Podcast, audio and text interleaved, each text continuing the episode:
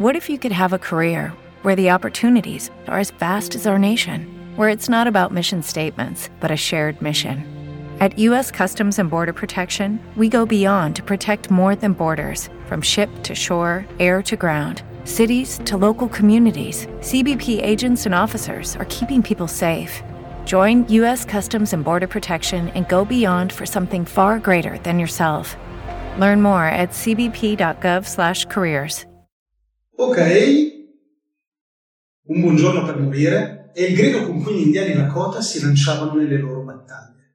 Per loro voleva dire una cosa tipo: ho vissuto pienamente la mia vita, sono soddisfatto di quello che ho fatto, non ho rimorsi, non ho rimpianti e sono pronto a vivere anche questo evento come se fosse l'ultimo, come se fosse l'ultimo giorno della mia vita.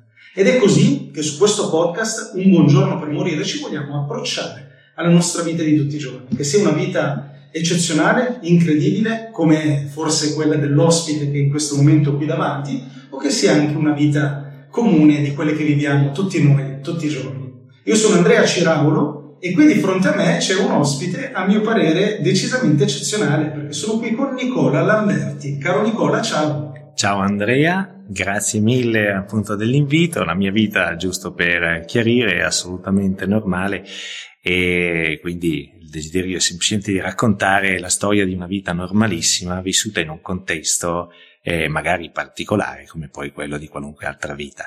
Devo dirti che non mi hai convinto totalmente, però la prendiamo per buona. Tu sei l'ex CEO di 7Pixel, che è l'azienda che tu hai fondato insieme ad altre persone, se non sto sbagliando, che è quella che poi ha creato il sito famosissimo Trovaprezzi, che è ancora un sito che è un riferimento nel suo settore. Oggi sei anche il sindaco di un paese che si chiama Borgarello e ti chiederò fra poco di cosa ti occupi in questo momento, dal momento che non gestisci più 7Pixel. Abbiamo già in chat Don Fabrizio che dice effetto cattedrale, e ha ragione Don Fabrizio, effetto cattedrale, perché siamo... È il tuo ufficio da sindaco questo? No, almeno io non ho mai voluto che ci fosse un ufficio del sindaco. Questo è un ufficio, diciamo, che chiunque può utilizzare, perché è un pochettino più riservato rispetto a stanze più condivise e più di passaggio. Ok, siamo comunque in questa stanzetta di questa meravigliosa villa del 1700 che è sede del comune da circa un anno, mi raccontavi poco fa, e quindi sì, questa intervista va così, abbiate pazienza, ma sarà effetto cattedrale a manetta. Ma quello che conta è un altro, e fatemi salutare anche una nostra comune conoscenza, perché c'è in chat Anna Polgatti, che è una mia co-autrice di podcast, non di questo ma di altri meravigliosi, nonché tua parente, dico bene? Assolutamente sì. Ciao anche a te, cara Anna. E allora, Nicola, la prima cosa che voglio capire di te è da quanto tempo non lavori più in 7Pixel, quindi in Trovaprezzi, e che cosa fai più o meno oggi? Qual è la tua occupazione? Allora, non lavoro più da Trovaprezzi da inizio novembre, fino a ottobre, inizio novembre dell'anno scorso, e appunto sono uscito da quella realtà e una volta uscito da quella realtà ho cercato di concentrarmi in tante cose differenti e distinte, cercando di dare una mano in contesti diversi per poi capire che cosa avrei e come avrei potuto meglio utilizzare l'esperienza accumulata in quegli anni, che sono stati estremamente positivi, anche ricchi appunto di tante conoscenze ed esperienze che avevo il desiderio di mettere a disposizione di realtà distinte. Così che ho iniziato un po' questo viaggio, sono anche stato per qualche tempo all'estero, nel tentativo di toccare ambiti anche completamente diversi uno dall'altro, cercando di seguire quello che poteva essere il bisogno del momento delle tante persone che nel frattempo ho conosciuto. E mi sono poi concentrato più ultimamente su alcune di queste realtà, una in particolare che era già partita tempo prima, di Pavia, quindi un gruppo di ragazzi molto in gamba che sta crescendo molto bene e che si ritrova a vivere delle situazioni molto simili a quelle che 7Pixel ha vissuto diversi anni fa, e mi fa molto piacere poter mettere a disposizione quello che è l'esperienza appunto di quella realtà di 7pixel, per fare in modo che perlomeno gli errori che abbiamo commesso noi non vengano rifatti e se ne possano fare altri, insomma, per avere poi occasione chiaramente di sbagliare per apprendere, però da altre parti, quindi non rifare quegli errori che invece appunto abbiamo fatto noi. Quindi se dovessi trovare un termine magari un po' riduttivo di quello che fai, possiamo dire che fai il consulente per le startup? Potrebbe essere? Sì, si avvicina un po'? Può essere un advisor, poi in alcuni casi sono socio di queste realtà e quindi sono appunto insieme a loro anche uno che da un punto di vista differente dà una mano allo sviluppo di queste aziende e quindi in prima persona anche come socio. E di cosa si occupa questa qua, per esempio, di Pavia? Si occupa, certo, sì, si chiama B-Sharp, è una bellissima realtà, si occupa di servizi in cloud. In realtà si occupa sostanzialmente di preoccuparsi della migrazione dei servizi di un'azienda in cloud e in particolare nei servizi di AWS, dove sono un punto di riferimento importante per l'Italia, per cui sono proprio un bellissimo gruppo di ragazzi molto molto in gamba. Chiarissimo. Senti Nicola, prima di iniziare a bombardarti di domande, cosa che accadrà fra pochissimi secondi, fammi ricordare chi ci sta ascoltando adesso, come per esempio Chiara Polgatti, perché sai che la famiglia Polgatti è difficile che si muova da sola, quindi Chiara Polgatti presente anche lei, ciao Chiara, e Francesco Richichi, che è una delle pochissime persone ormai presenti al mondo che non fanno parte della famiglia Polgatti, quindi ciao anche a te caro Francesco. Prima di cominciare a farti le domande, ricordiamo chi ci sta ascoltando che questo è un podcast, se siete arrivati per caso, magari perché avete seguito un link, magari perché vi ci ha mandato qualcuno, sappiate che il podcast è una cosa che vi mettete fortissimo nelle orecchie e quando avete finito di ascoltarlo siete persone migliori. Quello che dovete fare è iscrivervi, questo si chiama Un Buongiorno per Morire, non è l'unico bel podcast che c'è in circolazione, ne trovate tantissimi, se vi iscrivete non vi perdete più nessun episodio, ascoltate tanti podcast, ascoltate questo se vi piace perché davvero è un'opportunità per essere migliori. E allora caro Nicola, raccontaci un po' di come è nato 7pixel, di come è nato Trovaprezzi, dici un po' di quei tempi, quanti anni fa era? Allora, parecchio tempo fa, 7pixel nasce nel 2002, tra l'altro nasce con l'idea non di sviluppare il comparatore prezzi, Trovaprezzi, che poi è stato, ma nasceva sostanzialmente dallo spunto di una banca che in quel periodo era alla fine degli anni 90, anzi all'inizio degli anni 2000, dopo quel periodo folle del boom della new economy dove tutti parlavano di internet e dove qualunque azienda che si occupava di internet riceveva finanziamenti ingenti che li costringeva a diventare grandi in fretta e, ahimè, morire anche in fretta, soprattutto perché poco dopo è arrivato quella fase estremamente pesante che si è chiamata poi lo boom della new economy e che ha lasciato tante ceneri. Noi abbiamo avuto la fortuna di nascere in quel momento, di nascere nel momento quello più difficile per certi aspetti, dove era impossibile o difficilissimo ottenere finanziamenti, e quindi questo ci ha dato l'opportunità di nascere coi piedi ben piantati per terra, di metterci nell'ottica di fare un passettino alla volta in funzione delle forze che ci sentivamo di avere e di avere quell'approccio che poi ha caratterizzato un po' il nostro percorso di curare bene e nel dettaglio il presente e non investire troppo tempo nel pianificare il futuro. Quindi avere una idea di dove vuoi andare in futuro, essere sempre disponibile a cambiarla. Every day we rise, challenging ourselves to work for what we believe in. At US Border Patrol, protecting our borders is more than a job. It's a calling. Agents answer the call, working together to keep our country and communities safe. If you're ready for a new mission, join U.S. Border Patrol and go beyond. Learn more at cbp.gov/careers.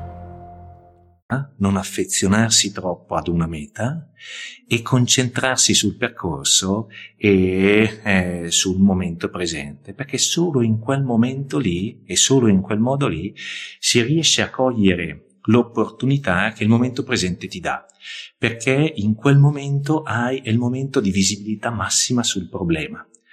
Non si riesce a pianificare una strada con informazioni che ancora non hai, che avrai quando sarai a quel pezzo di quel percorso, a quel punto di quel cammino, e se hai la libertà di ripianificare ogni volta che ti ritrovi di fronte a un bivio, ogni volta che devi fare il passo successivo, hai l'opportunità e la libertà, che vale tantissimo, di poter scegliere tutte le volte il percorso migliore, dalla prospettiva migliore, che è quella di essere lì sul posto. Per cui questa cosa qua ci ha messo appunto in questa cosa, ci ha dato il passo che era quella di fare un passettino alla volta in una direzione che poteva variare, tanto che siamo partiti con l'idea di essere una web agency, cioè quella società, perché è vero che arrivavamo in un periodo estremamente negativo per quel mondo, però era un periodo in cui tutti si erano resi conto che internet era importante e tantissime società non avevano un sito internet. Per cui c'era la necessità e quindi c'era un mercato per queste che si chiamavano appunto web agency, che si occupavano di fare e di sviluppare siti internet per le aziende. E così è nata appunto 7Pixel, con l'idea di sviluppare siti internet per le aziende. In quel periodo lì ci si ricordava però ancora dei prezzi elevati che grosse società, allora la più grande società internet italiana era quella che deteneva il marchio di Virgilio, sì, ed era il motore di ricerca principale in Italia, che aveva praticamente quasi tutte le ricerche, e Google era arrivato, ma era all'inizio ed era molto piccolo rispetto al colosso di Virgilio, in termini, quindi sembrano cose molto... Sembra questo. Esatto, invece tutto sommato siamo nel 2003-2004, e quindi Google cresceva molto rapidamente, erano estremamente efficienti nella crescita, ha preso via via spazi di mercato all'interno dei motori di ricerca qui in Italia, e quello lì era il contesto. L'idea era quella di poter sviluppare nei buchi che si lasciava la consulenza. Inizialmente c'era una persona che lavorava all'interno dell'azienda, perché l'azienda aveva la possibilità di pagare e di coprire un solo stipendio, che si occupava sostanzialmente di fare siti internet per altri. Nei ritagli di tempo la volontà era quella di costruire un motore di ricerca per venderlo a grossi gruppi, come poteva essere Virgilio, che aveva una sezione di Virgilio Shopping, che era proprio un comparatore prezzi di. Quindi 7Pixel nasce non con l'idea di sviluppare e gestire un motore di comparazione prezzi, ma nasce con un'idea diversa. Principalmente non vi siete affezionati alla vostra idea, e quindi abbiamo avuto l'opportunità, cammin facendo, di cambiare il percorso. Quella è stata la nostra fortuna, e in più non era nemmeno un'idea estremamente originale, perché di comparatori prezzi ce n'erano già parecchi, nati nel 98, 99, 2000, e in Italia ce n'erano alcuni anche parecchio grandi, alcuni stranieri, e anche ce n'era uno discretamente grande italiano che si chiamava Costameno. E per cui in quel contesto, e quindi questo approccio sfatava anche due concetti: uno che è necessario per poter far bene, avere una buona idea innovativa. No, non è vero, non è quello. È importante avere un'idea, ma non è quella la cosa più importante, e che è importante pianificare al meglio il proprio futuro. Noi non riteniamo che sia vero, anzi pensiamo che tutto sommato questo sia un limite. Abbiamo quindi cercato e ci siamo sviluppati, e che cosa è successo? Che a un certo punto c'era qualche difficoltà a portare avanti il tutto, il progetto non decollava come voleva, e allora si è provato a vendere. Nessuno l'ha voluto comprare. Quindi Trovaprezzi era in vendita in quegli anni lì, sì, un comparatore, un motore di ricerca, c'era più la parte tecnologica sviluppata, abbiamo provato a venderlo e non è stato possibile, nessuno l'ha comprato, si è scesi di valore fino ad arrivare a un valore di 10.000 euro che era meno del costo che ci è voluto a svilupparlo, e avendo visto che nemmeno così riuscivamo a venderlo, si è deciso sostanzialmente di gestirlo. E quindi abbiamo cambiato. Quindi l'idea era: lo creiamo, lo vendiamo, alla fine non se l'è filato nessuno, abbiamo detto vabbè, lo gestiamo. Teniamocelo. Esatto. E nel gestirlo questa cosa è andata via via crescendo. Allora abbiamo spento tutte le consulenze che avevamo per la gestione dei siti internet per altri e ci siamo concentrati principalmente su quel prodotto. Abbiamo, tutte le volte che crescevamo passettino per passettino, investito non nell'aumentare gli stipendi nostri oppure nel cercare di massimizzare l'utile, ma di reinvestire nelle persone. Per cui nel 2004 abbiamo preso la prima collaboratrice, poi la seconda, la terza, il quarto, il quinto, fino ad arrivare dal 2004 al 2016 a circa 140 persone su 3 sedi differenti. La principale prima era Binasco e poi si è spostata nel tempo su Giussago. E quindi la prima cosa che avevamo imparato era questo concetto di dire: bene, abbiamo un'idea del futuro, sì, però dobbiamo essere disponibili a cambiarla. La seconda cosa è che invece dovevamo concentrarci moltissimo e mettere tutte le energie sul momento presente. C'era però un problema che questa cosa ci lasciava, che noi avevamo il profondo desiderio di essere i più lungimiranti possibili. E come si può conciliare l'idea, no, di voler essere lungimiranti e non guardare al nostro futuro e non affezionarci alla nostra meta ed essere così concentrati sul presente? Per cui coniugare l'idea di lungimiranza e presente lo abbiamo cercato di fare. Allora, aspetta, facciamo finta che io ti faccia delle domande, sì, perché ho già capito come va questo episodio. Adesso voi non potete essere qua, ma io sto guardando Nicola con la faccia da baccalà come se stesse parlando una specie di divinità e ho già capito che tutto l'episodio sarà così, per cui lui ci racconterà esattamente tutte queste cose. Allora, giusto per fingere che io faccia delle domande, ti chiedo: come si fa a conciliare la lungimiranza con il vivere il presente? Perdonami Andrea, giustissimo. Ma no, perdonami, niente, grazie mille. Quello che noi abbiamo provato a capire, e abbiamo visto che abbiamo cercato di analizzare questa cosa intanto nelle nostre vite, no? Una delle cose che per noi era estremamente importante, che all'interno di noi spesso ci ritroviamo a separare le nostre vite. C'è la nostra vita lavorativa, c'è la nostra vita personale, c'è la nostra vita con gli amici, c'è la nostra vita con la compagna, con la moglie, con la famiglia di origine, come se fossimo persone differenti. Quanto meno ci dividiamo le nostre anime, i nostri valori, e quanto più rimaniamo uniti, quanto più rimaniamo noi stessi in ogni contesto, e quanto più efficienti saremo in tutto ciò che facciamo. Per cui abbiamo cercato di creare, di impostare anche la nostra azienda così come abbiamo cercato di impostare le nostre vite, e quindi intanto cercando di massimizzare il bene che avevamo attorno, cercare di creare le condizioni migliori possibili affinché noi potessimo star bene nel luogo di lavoro dove stavamo. Abbiamo cercato di tenere in equilibrio le nostre vite, e quindi fin da subito ci siamo detti: mai straordinari, non dedicare al lavoro più tempo di quello che è giusto, perché questa cosa mette in disequilibrio la nostra vita e prima o poi anche l'ambiente di lavoro pagherà. What if you could have a career where the opportunities are as vast as our nation? Where it's not about mission statements, but a shared mission.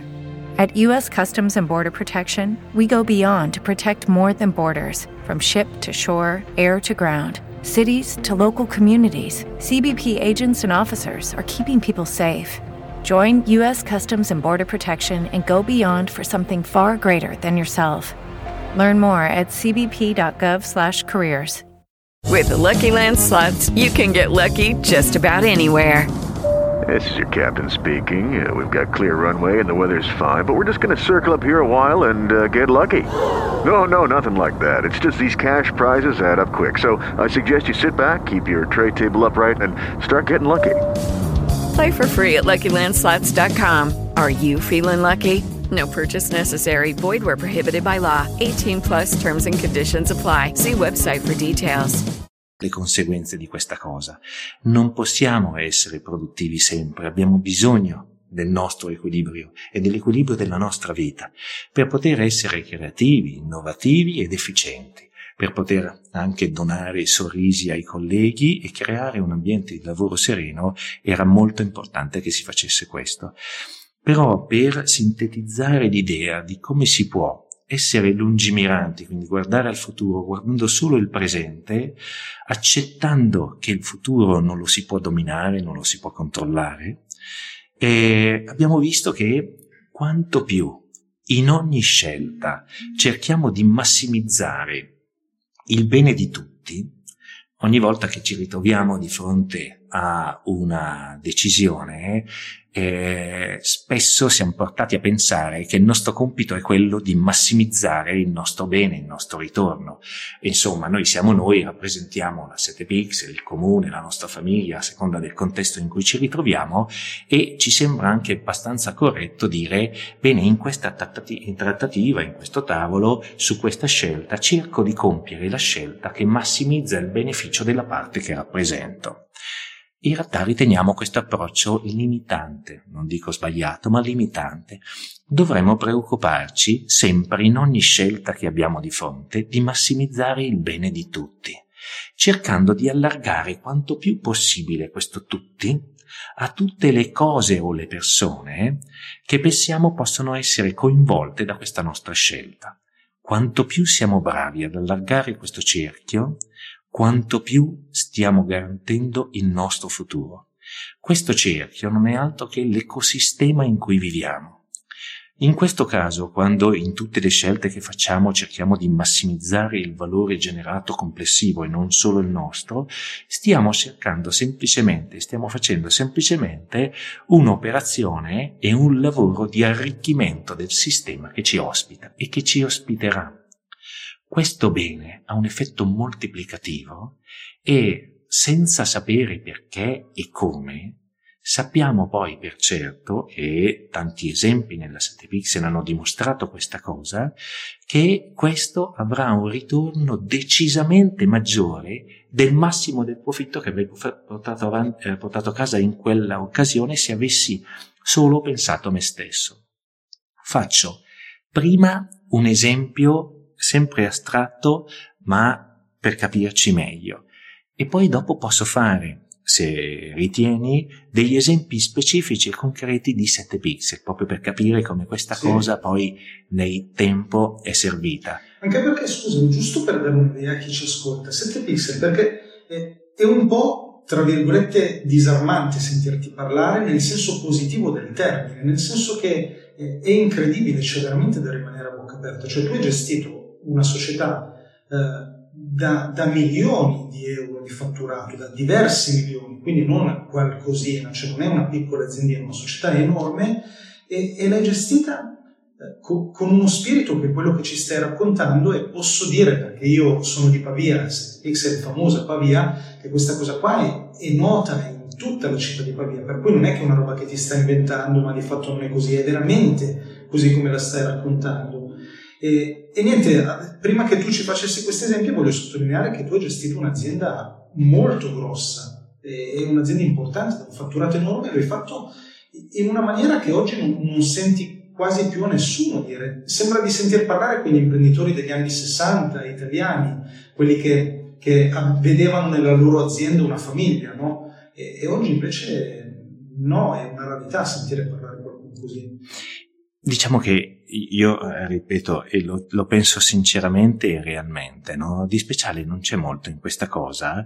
Il valore di quell'azienda è dipeso dal fatto che da prima le poche persone che vi lavoravano e in ultimo le 140 persone che lavoravano, ognuno ha dato un contributo così importante e significativo a quella realtà che l'ha resa quella che è. Ci sono gli esempi che volevi fare. Esatto. E cosa abbiamo per dire? Quindi nell'esempio quello un po' più generale, che è vero in qualunque contesto, è se cerchiamo di modellizzare questa cosa. Mi è capitato altre volte di fare questo esempio.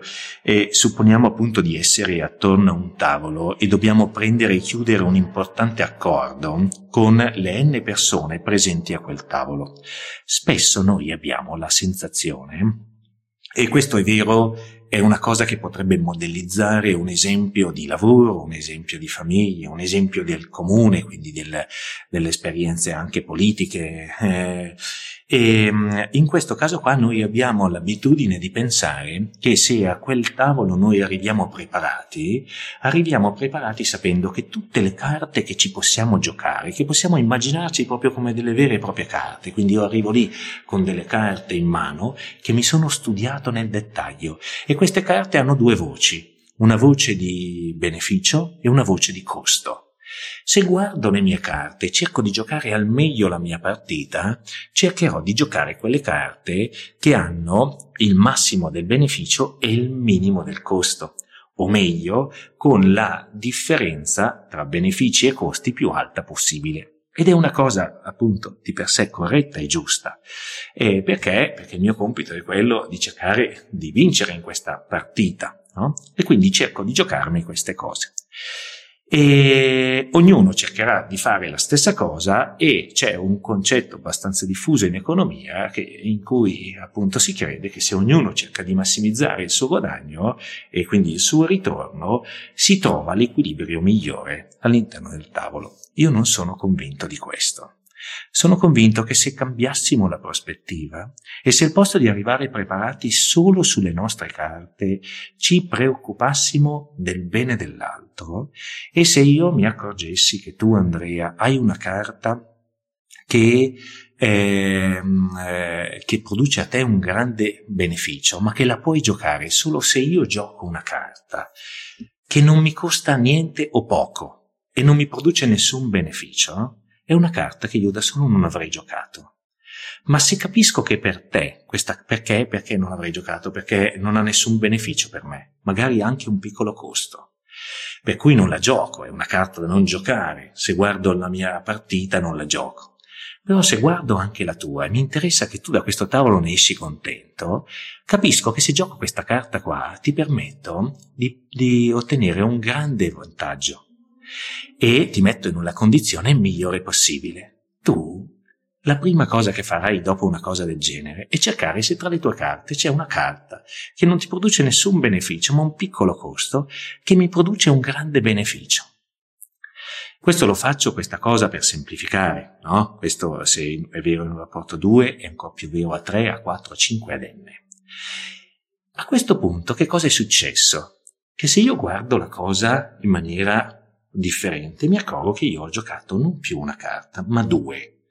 Una coppia di carte che non sarei mai stato in grado di mettere assieme se non mi fossi interessato al tuo bene. Perché è solo interessandomi al tuo bene che ho visto magicamente comporsi questa coppia. Una coppia di carte che prima non avevo e che mi ha permesso di giocare la carta più di valore, che non avrei potuto giocare da sola, che mi ha permesso di avere un grande ritorno e un piccolo costo, perché la somma di queste due carte è una carta di grande ritorno e di piccolo costo, ma che ho potuto vedere solo quando mi sono interessato al bene dell'altro. Questo succede quando noi abbiamo il pensiero che il valore in gioco è quello che si vede sul tavolo, che potrebbe essere rappresentato da una torta. E allora facciamo la corsa ad accapararci la torta, la fetta più grande, sapendo che quanto più grande è la fetta che ci prendiamo, quanto minore è quello che lasciamo agli altri. Per cui facciamo questo gioco un po' strano e a volte ridicolo, se non patetico in alcuni casi, che cerchiamo di dire che abbiamo preso una fetta piccolissima, magari ne abbiamo prese una enorme, però sminuiamo il valore e il guadagno che abbiamo portato a casa perché dobbiamo far vedere a tutti gli altri che stiamo portando a casa pochissimo, perché nella logica della torta finita tutto quello che abbiamo preso l'abbiamo tolto agli altri.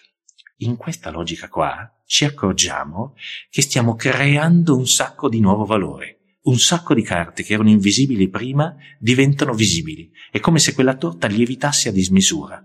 Quando le trattative sono estremamente pesanti, difficili e complesse, sono quelle trattative dove la maggior parte del valore è quello che rimane sul tavolo, che non si è preso nessuno, semplicemente perché si è avuto quell'approccio e quell'atteggiamento di pensare solo al proprio.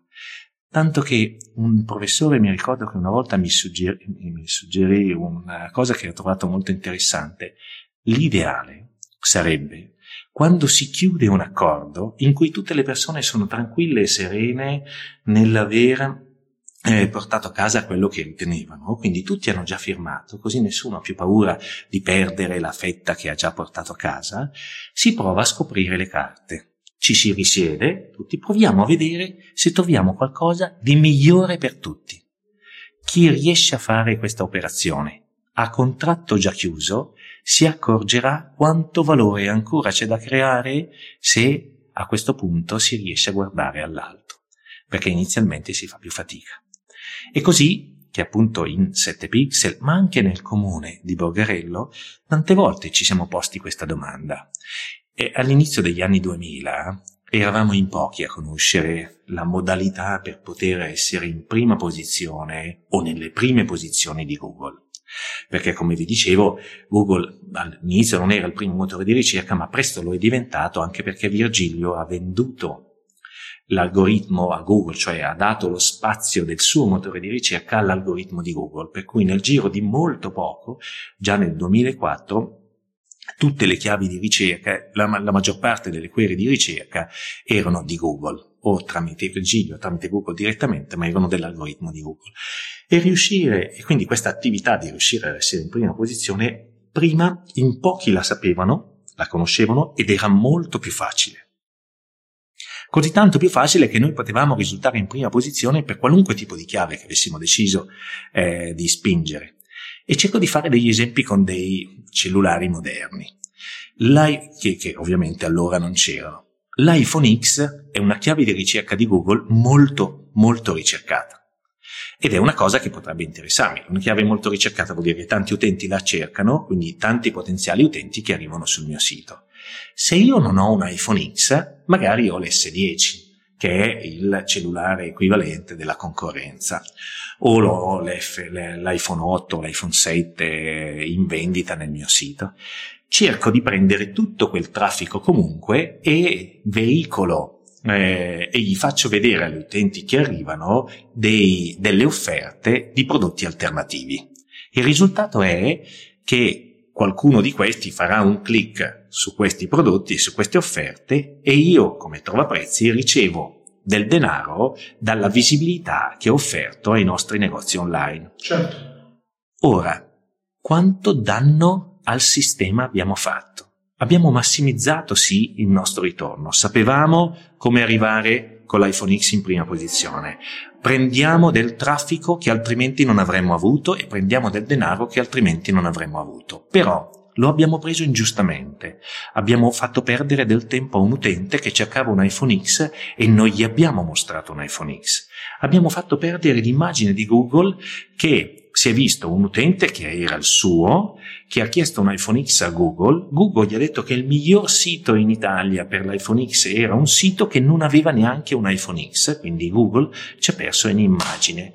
I merchant, cioè i negozi online che ci hanno pagato per la visibilità che gli abbiamo offerto, era una visibilità fasulla, sarebbe stata, non l'abbiamo mai fatto, sarebbe stata una visibilità fasulla. Perché? Perché io ho portato degli utenti che cercavano un iPhone X e magari disperatamente cercando se l'iPhone X lo trovavano nel sito del negozio online a cui lo mandavamo, lo portavamo lì. E quindi prendevamo dei soldi senza dare una reale chance di conversione e quindi di acquisto a quel negozio. Quindi sostanzialmente noi sì, ci arricchivamo, però facendo perdere a tutti quanti. Quelle lì erano azioni che abbiamo fin dal primo momento annullato. Che cosa succedeva? Nel 2004 c'era il principale motore di ricerca prezzi, era Kelkoo, che nei risultati organici era circa 20 volte più grande di noi. Loro facevano tutto quello che era possibile per massimizzare, quindi conoscevano anche loro molto bene le tecniche per essere nei primi posti nei motori di ricerca, e tutte le ricerche interessanti effettivamente le spingevano perché era traffico che a loro arrivava. Nel 2007 li abbiamo raggiunti e nel 2014 eravamo 20 volte più grandi di loro. Questo semplicemente perché noi ci siamo sempre preoccupati di massimizzare il valore di tutti gli attori di questo sistema e non abbiamo mai messo davanti il beneficio nostro. Alla lunga Google ha continuato a migliorare l'algoritmo e ha premiato sempre di più e penalizzato sempre di più all'opposto gli atteggiamenti che appunto miravano a indebolire il sistema. Questo per fare un esempio. E per Borgarello una delle ragioni principali che sottostà alla scelta di dire no al centro commerciale di Borgarello, di fronte anche a un'enorme quantità di denaro, enorme comparata alle casse del comune, che sarebbe arrivata alle casse del comune, perché il nostro obiettivo è quello di massimizzare il bene di tutti. E di tutti vuol dire sia le persone che sono sedute attorno a un tavolo a prendere quella decisione, ma anche, se vogliamo massimizzare il nostro futuro nel miglior modo possibile e più a lungo termine, anche tutte le persone che non hanno la fortuna o la possibilità di essere sedute a quel tavolo, ma hanno delle conseguenze dalle azioni che prendiamo. E allora se io incomincio a pensare alle decine di migliaia di persone che tutti i giorni fanno la tratta Pavia-Milano e si ritroverebbero in una tratta che diventerebbe congestionata dall'inserimento di un enorme centro commerciale su una strada che non è allargabile perché ha il navigliaccio a destra e a sinistra, per cui non è allargabile. Si può fare una bretella parallela, ma a un certo punto bisognerà riunirsi. All'incremento del numero di incidenti che questa cosa porterà, e se uno di questi incidenti porta a persone ferite o addirittura a persone uccise, qual è il valore complessivo del sistema che stiamo perdendo? Immenso. E per quanto denaro potesse arrivare nelle casse del comune di Borgarello impallidiva all'idea del valore che si disperdeva in questo territorio. L'inquinamento, se si creano delle code di mezz'ora, anche quello è un enorme valore perso, perché si aumentava anche statisticamente 1 o 2 morti all'anno in più per cause legate all'inquinamento stradale. Era una responsabilità che comunque noi dovevamo sentire. Il tempo, decine di migliaia di persone che tutti i giorni perdono mezz'ora del loro tempo. Quanto valore immenso ha! È vero che non entra nelle casse del comune di Borgarello quel valore, ma non possiamo non tenerne conto. C'è una frase bellissima di Cucinelli, che ho detto e che cito spesso perché a me piace molto, che lui dice, parlando delle cose sue e della sua azienda, che è molto importante sentirci custodi e non padroni delle cose, perché solo in questo modo, col concetto di custodia, che arriviamo a capire che noi dobbiamo guardare non ai prossimi 3, 5 o 30 anni, ma ai prossimi 300 anni. Cioè dobbiamo guardare a... It is Ryan here and I have a question for you. What do when you win? Like, are you a fist pumper, a woohooer, a hand clapper, a high fiver? I kind of like the high five, but if you want to hone in on those winning moves, check out Chumba Casino. At ChumbaCasino.com, choose from hundreds of social casino style games for your chance to redeem serious cash prizes. There are new game releases weekly, plus free daily bonuses. So don't wait. Start having the most fun ever at ChumbaCasino.com. No purchase necessary. VGW Group. Void where prohibited by law. See terms and conditions. 18+. Hello, it is Ryan, and I was on a flight the other day playing one of my favorite social spin slot games on ChumbaCasino.com. I looked over at the person sitting next to me, and you know what they were doing? They were also playing Chumba Casino. Coincidence? I think not. Everybody's loving having fun with it. Chumba Casino is home to hundreds of casino-style games that you can play for free anytime, anywhere, even at 30,000 feet. So sign up now at ChumbaCasino.com to claim your free welcome bonus. That's ChumbaCasino.com and live the Chumba life. No purchase necessary. VGW Group. Void where prohibited by law. See terms and conditions. 18+. Anche al di là della nostra stessa vita. Ed è per questo che il futuro aumenta in funzione di quanto grande è questo cerchio delle cose o delle persone a cui tu stai attento nel momento presente nel massimizzarne il valore. Comunque ci credi che sentendoti parlare, se non sapessi le cose che tu hai fatto, stenterei a credere che tu le abbia fatte veramente, perché la prima cosa che ti viene da pensare quando ascolti una persona come te è no, beh, questa roba qua non esiste nel mondo vero, cioè gestire un'azienda come tu hai gestito 7Pixel nella realtà non si può, cioè è una bella utopia, ma di fatto non può funzionare nella realtà, perché poi i dipendenti se ne approfitterebbero, le persone farebbero le furbe, si impigrirebbero, e invece la verità è che tu questa roba qua l'hai fatta davvero. C'è Francesco in chat che dice che il problema è che nella realtà si tende a pensare l'opposto, se posso farti un dispetto te lo faccio, e questo modello che tu o che voi, poi ne parliamo anche di questo, tu e voi, okay? Bravo, voi. Perché c'è Anna che dice che non ti ha mai sentito usare il pronome io, ma soltanto il noi. Questo modello è replicabile o alla fine funziona perché tu sei così bravo a portarlo avanti, o perché ci siamo trovati in delle circostanze che sono particolari che lo hanno fatto funzionare? Allora, no, anzi, io voglio proprio dire esattamente l'opposto, né uno né l'altro, né io sono così bravo e né le circostanze sono così particolari. È una cosa così semplice e così banale da essere difficilmente credibile. Quello che noi abbiamo fatto semplicemente è questo, cercare di credere e di cercare il valore oltre a quella torta che si vedeva. E abbiamo visto che per poter magicamente vedere quel valore dovessimo semplicemente preoccuparsi del bene di tutti. A volte quel valore si materializzava negli anni successivi, per cui dovevi avere un minimo di fiducia. Non puoi farlo nell'ottica del profitto. Ah sì, ho capito come funziona il gioco.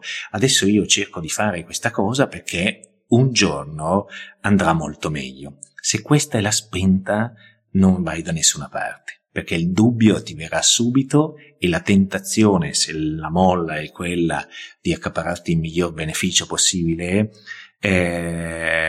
scatta non appena trovi un'occasione, non appena ti ritrovi dalla parte del tavolo più potente, la tentazione di approfittarne e di non preoccuparti del bene di tutti diventa troppo alta. In quel momento lì, accecato dal desiderio di prendere di più, rischi di prendere di più ed invalidare il sistema.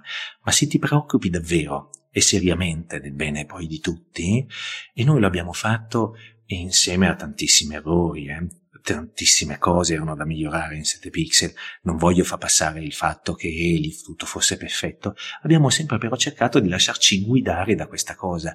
Le iniziative sul welfare erano sostanzialmente figlie di questo semplicissimo ragionamento. Le prime persone che avevano delle conseguenze dalle azioni e dalle scelte di 7Pixel erano le persone con cui lavoravamo. Ed erano le prime persone a cui dovevamo pensare. Poi c'erano i clienti, c'erano i fornitori, c'era il territorio attorno, c'erano i corrieri che venivano a trovarci. Ma senti, ma le iniziative sul welfare che leggo nei giornali, negli articoli che sono ancora presenti online, sono vere o sono esagerate? No. Perché sono impressionanti, cioè sinceramente mi sembrano incredibili. Sono vere e sono semplici, se ci si pensa bene. E ricordo, no, che per esempio se il nostro desiderio è quello di cercare di massimizzare il bene, in ogni scelta che noi compiamo, di cercare di massimizzare il bene di tutti. Per esempio, una maternità è una delle cose più belle che potrebbe capitare ad un'azienda. Ed è una cosa da promuovere, da essere felici, no? Cioè, quindi è naturale essere felici e contenti di questo. È naturale cercare di fare di tutto per favorirla. E quindi, per esempio, noi abbiamo la possibilità di gestire molto bene, visto che ci occupiamo di un lavoro online, anche il tempo, la flessibilità di orario, la flessibilità anche nei part-time.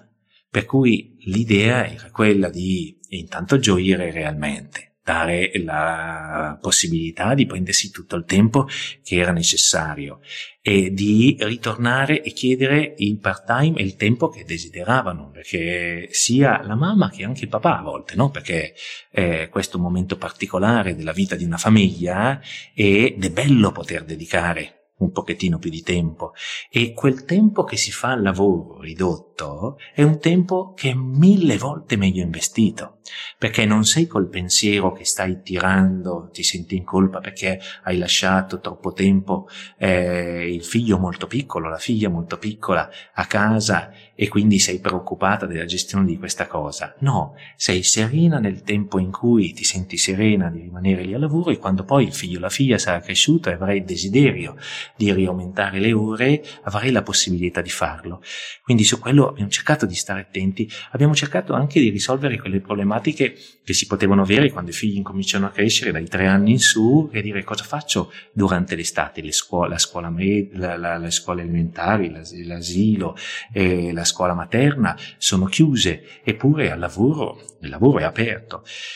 E avevamo un posto molto grande con campetti da calcetto, da tennis, da pallavolo, da basket, c'erano delle aree per i cani, un laghetto con le canoe, e una palestra, tanti spazi anche al chiuso e coperti, e una mensa molto grande interna. Direi: perché non ci accordiamo con una cooperativa di una realtà di animatori, di educatori, e organizziamo un centro estivo, che poi è diventato centro estivo, centro invernale, centro pasquale, cioè tutte le volte che la scuola è chiusa e il lavoro invece c'è, è aperto, e organizziamo questa cosa, e quelli che vogliono iscriversi si iscrivono e vengono e portano i figli lì. È stato così. È un'iniziativa così di successo, è piaciuta così tanto che tutte le settimane c'erano 40-50 bambini che sono i figli delle persone che lavoravano lì, e i bambini facevano qualcosa di magico, no? E creavano un valore mostruosamente più elevato del costo di questo tipo di servizio, che intanto creavano dei legami nuovi, differenti da quelli dei genitori. No, perché non conoscevano i genitori e non si ritrovavano chiaramente a fare in piccolo il lavoro dei genitori. Per cui in realtà il commerciale con i tecnici e i figli univano famiglie, non che fossero disunite, però si era già cominciato ad avere un numero di persone tale che il livello di conoscenza diventava sempre più basso, no? Perché l'azienda diventava sempre più complessa e quindi si diventava sempre più distanti uno dall'altro. I ragazzi si avvicinavano, poi chiedevano di andare a mangiare a casa del compagno che avevano conosciuto all'interno del lavoro, e chiedevano sempre di tornare. In più si innesca un meccanismo che racconto spesso, che è quello di dire: beh, ma se io cerco di guardare la cosa dalla prospettiva dei bambini, no? E se dovessi immaginarmi un bambino come può vedere il luogo di lavoro del papà e della mamma, come può pensare a qualcosa di positivo? Gli toglie il papà e la mamma via per un sacco di ore. Quando torna spesso ha un muso lungo ed è arrabbiato. Come posso immaginarmi un luogo che non conosco prendendo le informazioni che ho? La privazione del papà e la mamma, e quando tornano sono arrabbiati, sono stanchi. Per cui quel luogo di lavoro nella testa di un bambino si prefigura, soprattutto se non se lo può immaginare, come una cosa negativa. Questa cosa passa anche indirettamente in famiglia. Invece il fatto di vedere che quel lavoro pensa a te, che non è così male come potevi immaginarti, anzi un posto bello, e avere la possibilità anche per il papà o per la mamma, anche un bambino piccolo, di raccontare due cose del lavoro in cui lui può fare due riferimenti, quella è una cosa che avvicina tantissimo anche le persone che poi e i collaboratori di questo progetto, che era appunto la 7Pixel, alla 7Pixel, il progetto in sé. Ma senti Nicola, tu Nicola, quindi non 7Pixel, tu Nicola, hai guadagnato tanti soldi nella tua esperienza? Allora guarda, lo stipendio, no, noi abbiamo sempre voluto mantenere quello nel tempo ed è sempre rimasto uno stipendio molto più basso, diciamo, di quello del settore e la media per quel tipo di ruolo. Tanto che chi poi mi ha sostituito ha preso uno stipendio, diciamo, di ordine di grandezza, comunque molto distinto e differente. E durante la vendita di questa operazione ho preso molto di più di quello che mi serve per vivere. Quello che mi serve per vivere, per fortuna, è sempre stato molto poco, perché amo una vita semplice e desidero che i miei figli vivano una vita semplice. Ho un rapporto con le cose che vuole essere vicino a quello che si diceva prima, quindi non sentirne il possesso, quindi non le sento mie, e non le sento mie nemmeno cose più personali come la salute, la vita stessa, e quindi il tempo, figuriamoci il denaro, e sento la responsabilità di quello che devo, a questo punto, quindi quasi come senso di responsabilità, fare per generare valore attorno con quel denaro, con quel tempo, con quelle competenze, con questa salute, fin tanto che c'è. Non la sento mia la vita, il tempo, la salute, men che meno il denaro. Per cui, se io ti guardo adesso, io diciamo che tendo a non essere vestito troppo bene, forse ho trovato qualcuno che deve vestirsi peggio di me, perché sei molto molto semplice nel tuo modo di presentarti. Hai una maglia a malapena stirata, vedo, sì, assolutamente non abbiamo il ferro da stiro, quindi molto molto easy, e effettivamente la mia sensazione è che tu rispecchi esattamente ciò di cui parli. E allora vorrei chiederti, se non è il denaro, che cosa ti spinge a lavorare tutti i giorni, a fare quello che stai facendo? E mentre te lo chiedo, accendo la luce, ti spiace? Assolutamente. Io ti puoi rispondere. Allora, il senso di realizzazione, quindi proprio anche egoisticamente ciò che mi muove realmente è la sensazione di benessere che sento e avverto quando mi accorgo che ciò che ci è stato messo a disposizione ho tentato di metterlo a frutto per il bene di ciò che mi sta attorno. Quella cosa è quello che mi fa sentire di vivere una vita piena, e quello è quello che mi rende felice. Per cui in fondo, in maniera anche egoistica, questo modo di gestire le cose lo faccio per il desiderio che ho di essere felice. E il modo di esserlo è questo, quindi il desiderio di sapere, insomma, no, che la nostra vita scorre, passa, e mi rende felice sapere che questo tempo che passa cerco, con tutti i miei limiti, perché tutte le volte so che posso fare meglio, tutte le volte mi interrogo su come posso migliorare il domani. Per fortuna non mi faccio troppi cruci e problemi, no, su ciò che non ho fatto nel passato, perché non posso tornare indietro, quindi cerco di concentrarmi nel presente, nel massimizzare il bene che posso fare, e utilizzando gli strumenti che ho a disposizione in quel momento. Ciò mi rende felice, e questo è il movente principale. Francesco in chat chiede se Nicola è di questo mondo. Francesco, io credo di no, e ho quasi paura che chi ascolterà questo podcast non crederà alle cose che stiamo dicendo. Vi invito ad andare su Google e a cercare, perché la persona che ho di fronte adesso, Nicola Lamberti, esiste davvero.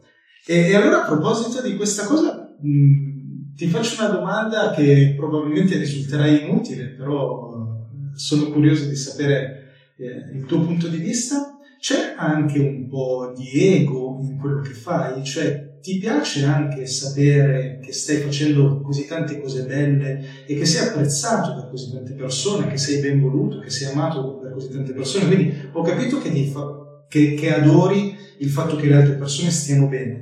Ma il fatto che ti vogliano bene, ti apprezzino, ti piace un po'? Allora, non so quanto è esagerata comunque come affermazione in assoluto, e non posso dire che non ho piacere se qualcuno mi vuol bene, però non apprezzo e non voglio che si pensi, e non lo voglio seriamente, che si pensi che io possa essere una persona eccezionale, che il caso di Borgarello sia un caso eccezionale, che il caso della 7Pixel sia un caso eccezionale. Mi interessa molto di più far capire come sia un caso eccezionalmente normale, e che è replicabile in qualunque contesto con estrema facilità, anche su idee completamente differenti, perché non è tanto il cosa che ci ha reso differenti, ma il perché. Quali erano le vere motivazioni che ci stavano sotto e che ci hanno poi guidato, a prescindere dal cosa, tanto che il cosa nel tempo è cambiato. La cosa che davvero non è cambiato è il perché facevamo le cose, cioè i valori di fondo, che quelli sono rimasti come fondamenta grande poi della nostra vita. E così come nell'esperienza del comune abbiamo cercato di far leva sugli aspetti più dell'esperienza di volontariato che ciascuno di noi ha vissuto, no? O che verosimilmente ha vissuto in maniera diretta o indiretta, così come i valori di fondo, che spesso pensiamo essere così rari, sono molto più comuni e diffusi di quelli che noi pensiamo. Mi sono occupato di fare l'educatore scout per tanti anni e mi accorgevo che, diversamente da un passato dove spesso l'educazione era condivisa dal paese, se c'era un ragazzo che faceva qualcosa di sbagliato, ognuno si sentiva nel diritto, dovere di intervenire. Adesso è cambiata questa cosa, e la percezione dei ragazzi è che ognuno nella propria famiglia ha i suoi genitori che pensano a queste cose, ma sono gli unici. Quello che ti accorgevi andando a parlare con famiglie anche differenti è che tutti quanti condividevano una base valoriale molto simile, per cui il valore che noi abbiamo è immenso ed è dentro ciascuno di noi. Per quello che dico, non c'è niente di speciale in tutto questo, e non mi ritengo speciale davvero, non è per falsa modestia, ecco. Senti, posso chiederti se sei credente? Certo, sì. Sì, lo sei o sì, posso chiederti? Sì, lo puoi chiedere, e anche sì, lo sono. Però anche questo non vorrei che fosse... Ci sono modi di vedere la stessa cosa anche in contesti completamente distinti e differenti. Quello in cui credo e quello che dico non dipende per forza da quello in cui credo. Ritengo, e ho trovato persone per nulla credenti molto più coerenti, no? Di me in tantissime cose, che avevo addirittura anche una guida in una certa direzione in cui credevo fortemente, e quindi ho imparato a riconoscere valori immensi in tutti i contesti, e sono molto rispettoso, quindi lo dico sì, credo, ma questa cosa mi ha aiutato, ma perché forse sono più tardo di altri. Io ho visto tanta gente che ha capito cose anche molto più profonde di me senza questo aiuto, no? Del credere in qualche cosa che per me è senz'altro stata una guida. You've worked hard for what you have, your money, your assets, your 401k, and home. Isn't it all worth protecting? Nearly 1 in 4 consumers have been a victim of identity theft. LifeLock Ultimate Plus helps protect your finances with up to $3 million in reimbursement. LifeLock alerts you to identity threats you might miss. And if your identity is stolen, your dedicated U.S.-based restoration specialist will work to fix it. Let LifeLock help protect what you've worked so hard for. Save 25% off your first year on LifeLock Ultimate Plus at LifeLock.com/aware. Terms apply. His karate lessons might not turn him into a black belt. Hi-ya! And even after band camp, he might not be the greatest musician. But with the 3% annual percentage yield you can earn on a PenFed premium online savings account, your goal of supporting his dreams... Thanks for everything, Mom and Dad. ...will always be worth it. Apply today at PenFed.org/savings. Federally insured by NCUA. $5 minimum to open account. To receive any advertised product, you must become a member of PenFed. PenFed's got great rates for everyone. Senti, adesso come ti senti a vedere la tua creatura 7pixel Trovaprezzi guidata da qualcun altro, quella che è stata per tanto tempo la tua famiglia? Devo dire che non mi fa molto piacere, non perché non la guido io, perché in realtà ero molto contento all'idea di potermi staccare da quella realtà, perché appunto, ripeto, il valore non era connesso a me. Quello che mi fa star male è che i valori di fondo di quell'azienda adesso non sono più gli stessi, e quindi quello che lo mi fa più soffrire in assoluto è il cambio di gestione. Ha cambiato modello e quindi modelli valoriali, non voglio entrare nel merito meglio o peggio, sono semplicemente differenti, e quello mi fa soffrire. Quindi soffro solo per questo, e non per me, soffro per le persone che vivevano quell'esperienza, hanno vissuto quell'esperienza, l'esperienza passata, e si ritrovano in questo momento in un contrasto anche valoriale che per qualcuno è stato più duro superare, qualcun altro invece ha fatto, per qualcun altro è stato più semplice, magari per qualcun altro si è ritrovato anche meglio, quindi non voglio dire in assoluto, però so perché per qualcuno, per certo, questo cambio ha prodotto parecchio disagio, e di quel disagio sono molto dispiaciuto, mi sto male per quello. Mamma mia, Nicola, abbiamo veramente fatto una chiacchierata strepitosa, e sono d'accordo con quello che dice Anna in chat, ovvero che quello che mi sento di portare a casa da questa chiacchierata, che è quasi finita ma non è finita, non cantare vittoria troppo presto, quello che sento di portare a casa è veramente un enorme senso di responsabilità, cioè da un lato io lo so che a te non farà piacere, però da un lato ci si sente piccoli, è inevitabile che succeda questo sentendo di parlare, dall'altro ci si dice mamma mia, io devo uscire di qua e devo fare molto di più di quello che faccio, perché quello che faccio non basta, posso fare di più, posso fare meglio, e ti sembra di capire anche come puoi fare meglio, cioè cambiando la prospettiva, quindi quel meglio che puoi fare forse non è per te ma è per altri, e poi attraverso quella cosa lì arriverà il bene anche per te. E allora, prima di farti le ultimissime domande, chiedo in maniera forse un po' egoistica a chi ci sta ascoltando adesso, questa è la call to action di Un Buongiorno per Morire, di condividere questo episodio se pensate, come credo io, che sia stato preziosissimo. Giratelo alle persone a cui pensate che possa fare bene, mandateglielo e fategli conoscere questo podcast, ma soprattutto in questo caso la persona speciale che lui lo voglia dire o no che ha parlato in questo episodio. Vi ricordo che Un Giorno per Morire è parte di Officine Media, e officine.me è il luogo dove potete trovare questo e gli altri podcast. Andate a dare un'occhiata, ne trovate più di uno e sono sicuro che qualcosa che vi piace lo troverete. Trovate i canali per seguire il backstage e trovate anche il Patreon per finanziare concretamente questo progetto, diventare finanziatori, salire a bordo della barca e diventare parte del team editoriale, e anche, perché no, ricevere in cambio qualche piccolo reward. Fate come ha fatto l'ultimo in ordine cronologico, che è Giovanni Aricò. Andate a cercare i suoi podcast su Spreaker, su tutte le piattaforme. Lui è uno psicologo, si occupa di genitorialità, e quindi se siete genitori o volete essere, o vi interessa comunque l'ambito dell'educazione, sicuramente potrebbe essere la persona che fa per voi. Grazie Giovanni, e grazie a tutti voi che lo avete già fatto e lo state facendo. Nel tuo caso, Nicola, sei presente online? Hai dei social in cui comunichi la persona che sei? Ti possiamo cercare da qualche parte? Allora, devo dire la verità, su quello sono un po' un disastro assoluto, quindi ho dei social estremamente passivi e sul quale non sono mai stato bravo a scrivere, mai stato bravo a comunicare. Su questo appunto scarseggio, e quindi non ho nulla di specifico su cui Beh, mi capita appunto ogni tanto di fare qualche intervento spot in alcuni posti, ma mai online. Dovresti fare un podcast. Sei sicuramente la persona che aspetta per farlo.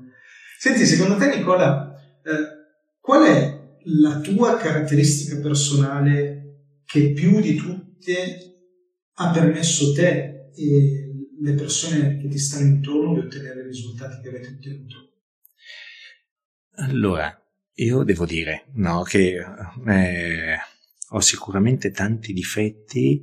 Una delle cose che mi ha aiutato nella vita è quello di cercare di essere il meno giudicante possibile e il guardare l'altro nella prospettiva, appunto, nel tentare di guardare l'altro nella prospettiva migliore e cercare di cogliere dall'altro tutto ciò che mi può insegnare, e quindi cercare in ogni persona che ho avuto a fianco un maestro, e anche dai più piccoli, dai bambini di 1 anno, 2 anni, 3 anni, hanno una prospettiva del mondo differente dalla mia, e se colgo l'importanza di quella differenza riesco a cogliere un'opportunità di apprendere nel considerare maestri qualcuno che, se non avessi avuto questo tipo di attenzione, non avrei saputo cogliere, e quindi sapere e cogliere l'opportunità di apprendere da tante persone, e non solo da quelle che hanno avuto la possibilità di passare l'esame con l'etichetta sopra di maestro. E ho visto che in questo modo, e chi, e spesso noi lo facciamo, quello di dire, questa persona qua è una persona grande, speciale, e quindi da questa persona possiamo apprendere. Quest'altra persona è appena finita l'università, è un ragazzino, non possiamo apprendere, perché ha molta meno esperienza di noi in tutti i contesti, anche nell'ambito lavorativo, tecnico, non solo della vita in generale. E se guardiamo così, noi sciupiamo oltre il 99% delle opportunità di apprendere, semplicemente perché non riteniamo all'altezza le persone che abbiamo di fianco di insegnarci qualcosa. Se riusciamo invece a cogliere la ricchezza da parte di ciascuno, e ciascuno semplicemente perché guarda questo mondo che è infinitamente e magicamente complesso, la guarda da una prospettiva diversa, se riusciamo anche a guardarla coi suoi occhi diventiamo un po' più ricchi. Quindi questa cosa qua è forse quella che... Allora, visto che hai detto che anche tanti difetti, e che ormai diversi minuti fa hai accennato al fatto di aver fatto degli errori, ti chiedo quali, perché crediamo in generale su Officina Media che gli errori siano preziosi. Sono preziosi i nostri errori, non sono molto, ma lo sono anche quelli degli altri, certo. Perché se tu ne hai fatti alcuni che puoi risparmiare a noi, ben vengano. Allora, quali sono gli errori che hai fatto nel tuo percorso? Allora, sono tantissimi, e quello che ho cercato di fare è semplicemente questo: cercare di ridurre il tempo in cui posso farli. E in questo mi è venuto comodo quell'atteggiamento di dire concentriamoci solo sul presente, scomponiamo i problemi grossi in tanti piccoli passi di problemi semplici, piccolissimi. Quei problemi piccolissimi produrranno un sacco di errori, però non verranno colti tanto come errori, perché io devo fare la scalata e devo superare un ostacolo che può essere una parete di 300 metri che a cui devo arrivare in cima. Se guardo a tutto quel tragitto e tutto quel percorso e mi interrogo se quello che sto facendo è giusto o sbagliato, potrei rischiare di cadere quando sono arrivato quasi in cima, e lì la caduta fa male. L'errore è magari uno solo, ma doloroso, faticoso, da cui è difficile rialzarsi. Se invece ci concentrassimo tutte le volte di guardare solo al primo passo, e il primo passo è il più piccolo problema che io sono riuscito a identificare in quel problema molto più grande che devo risolvere, a quel punto un errore lì è un errore che fa molto meno male, e non si chiama quasi neanche più errore ma feedback, che ti serve a far meglio il passo successivo. Allora l'ideale sarebbe quello di avere un approccio, un atteggiamento nei confronti dell'errore, quindi imparare a non essere giudicanti nei confronti degli altri e in primis anche nei confronti di se stessi, per poter avere un approccio molto più sereno con gli errori e i fallimenti e cogliere solo l'aspetto poi importante e prezioso di quell'errore, che è quello che ti fa dire: benissimo, la prossima volta, perché tanto è passato, non lo posso cambiare, farò meglio. E se riduciamo l'ambito del problema e quindi cerchiamo di fare degli errori e quindi interrogarci se stiamo facendo un errore o no molto frequentemente, possiamo fare tanti più errori, ma brevi, veloci. Senti, fammi un esempio, così almeno cerchiamo anche di portarti un po' sulla terra. Fammi capire che effettivamente sei un essere umano, come mi sembra vederti. Fammi un esempio di errore. Di errori, per esempio, lì in 7Pixel ne abbiamo fatti tantissimi, anche solo nelle scelte, no? Abbiamo provato ad aprire in Italia e vedendo che andava bene abbiamo provato ad aprire in Spagna, in Francia, in Belgio, in Olanda, in Portogallo, in Brasile, in Polonia e in Inghilterra, quasi tutti chiusi, quindi quasi tutti, diciamo, fallimenti. Siamo stati però attenti a scomporre il problema in maniera sempre più piccola, in modo che quel fallimento era semplicemente un feedback. Quel mercato lì non va bene per noi, non è compatibile per noi, non abbiamo fatto un grande investimento, siamo andati lì quasi in cima e poi siamo caduti. E poi nell'approccio alle nuove attività, con magari l'idea e la volontà di dover sviluppare tutto noi, ci ritrovavamo magari a strutturare all'interno della 7Pixel dei progetti nuovi con la struttura e la mentalità di un'azienda già grande. Sbagliato. Sarebbe stato molto più saggio aiutare un gruppo di persone che aveva quell'idea lì a svilupparla e aiutarla dandoci da fare, per dargli una mano. L'abbiamo capito dopo, no? Però i primi progetti li facevamo con la forza di 7Pixel in pompa magna ed erano qualcosa che funzionavano molto male. Poi quando abbiamo capito che in realtà valeva molto la pena essere magari proprietari del 30% di un progetto, ma un progetto che poi su cui qualcuno metteva l'anima, perché ci teneva, perché era il suo progetto e non uno dei tanti, che lo faceva con uno spirito completamente differente ed era molto più bello e si creava molto più valore aiutando lui o loro, lui o lei o loro, a sviluppare questa cosa piuttosto che farla ripartire da capo. E potrei fare un elenco infinito, ecco. No, mi basta. Senti, ma non è stressante fare la vita che hai condotto e che forse conduci ancora oggi? Cioè, avere così tante responsabilità non ti fa arrivare stanco la sera, proprio quello che dicevi prima? Allora, stanco magari fisicamente sì, ma quella stanchezza è quella stanchezza che senti alla fine di un percorso anche in montagna, quando raggiungi una meta, fai una bella passeggiata, ed è una stanchezza felice. La stanchezza, quella del pensiero che si accumula, io non so se è un difetto mio, della mia testa, e non so quindi se è una patologia, però ho la sfortuna / fortuna di uscire dal comune, entrare in casa e dimenticarmi di tutto. Non c'è un pensiero che rimane, soprattutto di quelli pesanti così, che rimane nella testa nel contesto in cui poi mi ritrovo, per cui riesco, no, a lasciare serenamente da parte ogni questione per poter vivere al meglio il momento che sto vivendo, quindi non con la testa altrove, il corpo in un luogo differente, e questa cosa qua mi aiuta a sostanzialmente dormire sereno, tranquillo, non ho mai... Oltretutto è una famiglia bellissima, hai 4 figli, giusto? Sì, è un ragazzo che è un nipote con noi, che quindi siamo... Quindi 5, possiamo 5, dire, sì. Più 2 sì. Fa 7. Sì. Mamma mia! Mm. Mamma mia! Senti, e allora per concludere questa chiacchierata non posso che chiederti questa cosa. Tu hai tanti figli in senso concreto, ma anche un po' forse in senso figurato, perché hai messo in pratica tante cose per il bene di altre persone. E allora, visto che questo podcast si chiama Un buon giorno per morire, un po' ci vuole ricordare anche che la nostra vita, ahimè, è breve e avrà un termine, speriamo il più lontano possibile, ma ce lo avrà.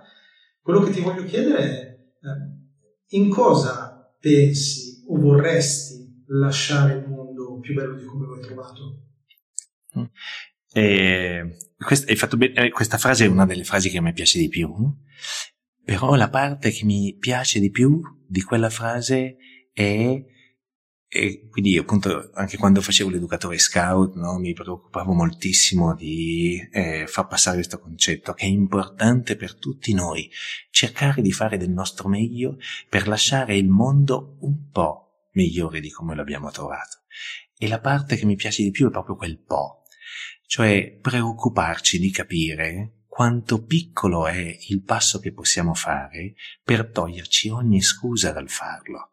Per cui non ci dobbiamo preoccupare di cambiare questo mondo, dobbiamo solo guardarci attorno e vedere nel nostro intorno che cosa di tanto piccolo possiamo fare che ci riusciamo persino noi. E per cui ti potrei fare un elenco di tante piccole cose che sono le cose che compongono poi la nostra giornata, e quindi guardandosi attorno il tentativo è giorno per giorno cercare di capire come quel giorno si può contribuire a rendere un pochettino, non tanto, proprio pochino, il più piccolo possibile, il più piccolo alla tua portata, migliore di come appunto lo hai trovato. E allora, caro Nicola, qui abbiamo in chat Anna che dice che posso chiudere Un buon giorno per morire dopo questa intervista. Lo farei, probabilmente dovrei farlo, ma non lo farò perché mi sembra il modo migliore di onorare le cose che ho imparato oggi, quindi ahimè continuerò Un buon giorno per morire. C'è Chiara che dice che sparecchia e si commuove, Nicola fa segno che vi saluta, intanto qui rimaniamo tutti in famiglia. E allora, caro Nicola, io non posso che dirti un gigantesco, enorme grazie per queste cose che grazie ci hai trasmesso. Grazie davvero di cuore, è stata veramente... spero di non apparire... non credo di riuscire a trasmettere davvero con le parole la profondità e la preziosità di quello che tu credo che ci abbia trasmesso, quindi non lo farò dal momento che non posso farlo, quindi grazie. Grazie a te. Grazie davvero tanto. A voi che avete ascoltato questa intervista, grazie se l'avete ascoltata in diretta, grazie se l'avete ascoltata dopo, grazie se l'avete ascoltato un pezzo, se l'avete ascoltata tutta, se non l'avete ascoltata, grazie comunque davvero. Io vi mando un fortissimo, enorme abbraccio e chiedo a te, Nicola, se per gli indiani Lakota un buon giorno per morire voleva dire vivere la vita fino in fondo, non avere rimorsi, non avere rimpianti, e credere di vivere ogni evento come se dovesse essere l'ultimo della propria vita, oggi per te è un buon giorno per morire? Direi di sì, bellissima quella citazione, la vivo così ed è proprio bello, cioè quando appunto si cerca di massimizzare il bene e il tempo che si ha, io potrei dire poi che oggi potrebbe essere un buon giorno per morire. Sì. Grazie, a presto. A te, a voi.